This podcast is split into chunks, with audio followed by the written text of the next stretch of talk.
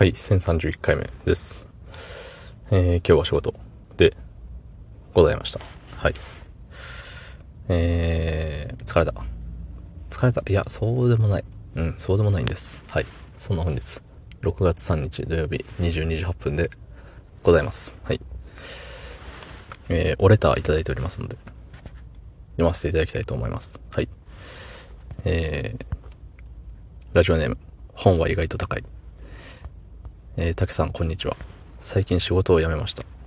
引き止めのようなことがあったので、過去ほぼ説教を食らったと思ってますが、えー、このまま辞めたい意思を分かってもらえないようなら退職代行を使おうかなって思ってました。えー、退職代行を使われた側はイラッとするって聞きますが、辞める方も意志が固いから言ってるわけで、えー、普段からコミュニケーションが取れていたら使うこともないのになぁと思います。最近先に仕事を辞めたお友達に会いました。辞めた身だから連絡しにくかったって言われて、そんなこと気にしなくていいのになと思うことがありました。しばらく連絡取ってなくても、久しぶりに遊んだら相変わらずで仕事を通じてできた友達もいいなと思いました。つってね。ありがとうございます。えっ、ー、と、そう。退職代行を使った仲良かった人がっていう話をね、したんですけど、そう、一個ね、説明してなかったことがあって、まああのー、その人と、え、代行で辞めるやつってさ、みたいな話をしてたのはしてたんですけど、で、その人がね、代、えー、代行を使ったのに、あの、すごい腹が立った理由がね、抜けてまして、言ったかな？多分言ってないと思うんですけど、あの、僕に何の相談もくれなかったんですね。そう、なんかさ、すごい仲良かったんですよ。僕の中では。結構、あの、暇でまではいかんけど、あれこれどうなんだろうって、気軽に相談できる相手みたいな。で、向こうからも結構電話かかってきてみたいなさ。そうそう、そんな感じで、ね、仲良くやっとったんに、なんでそんな大事なこと言ってくれないんよっていうので、すごい、うわーってなったっていう。そう、なんすよね。うん、だからね、その、辞めたい側の人の気持ちを分かってないわけでもないんです。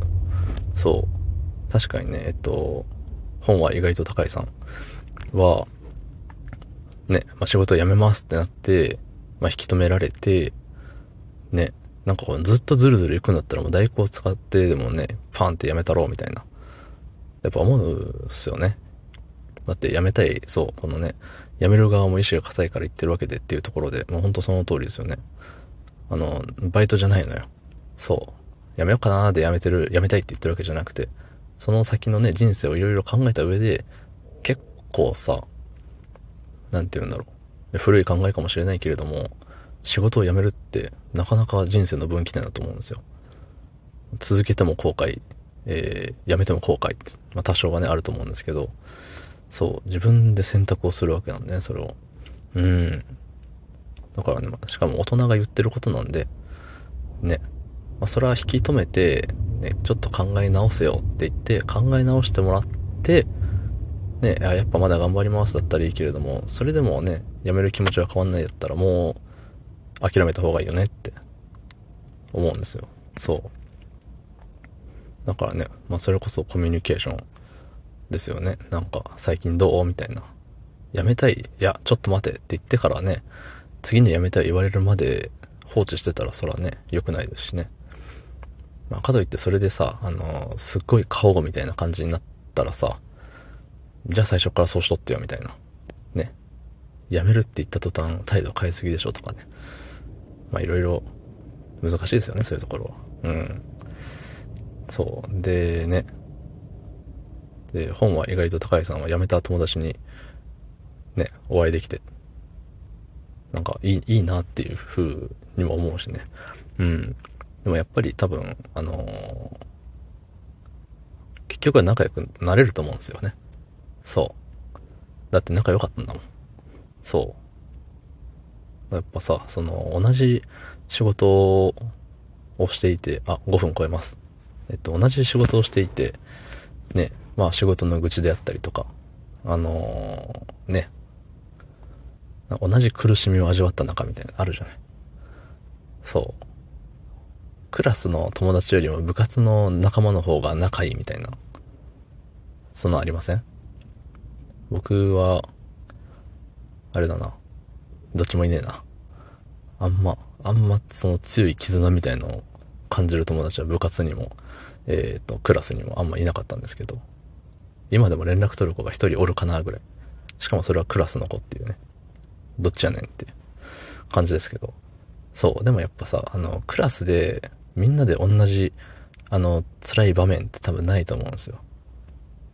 なんかある。合唱コンとか。ちょっと男子歌ってよ、みたいなね。それは別にクラス全体じゃなくてね、なんか男女の対立みたいなやつですし。そうそう。ね、だか部活ってなんかさ、まあ大体勝負事じゃない。で、勝ちに行くためにみんなで、ね、まあ、全員、負けるときは全員一緒とか、じゃん。団体戦もあるわけだしね。そうそう。だかそういうね、同じ辛い思いをしたからこそ、仲良くなれるみたいな。仕事も似たような部分あると思うんですね。うん。同じ上司に怒られて、あいつ混じり夫人じゃねえとか言いながらね、やめよっかな。いやいや、もうちょっと頑張ろうよ。みたいな。そうそう。そんなこともあったりでね。うん。そう、今思えば、あの、僕の方の、あの、仲良かった辞めた人は、人とも結構ね、言いましたね。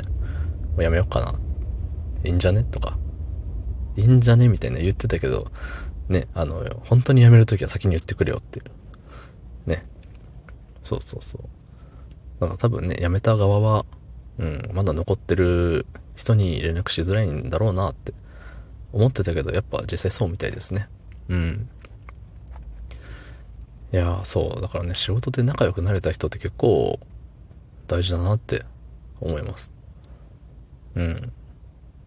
なんかね、小学校の時の友達よりやっぱ中学校の時の友達の方があれでしょうし、今もつながりあるでしょうし、中学校よりも高校、高校よりも大学、大学よりも社会人つって、うん。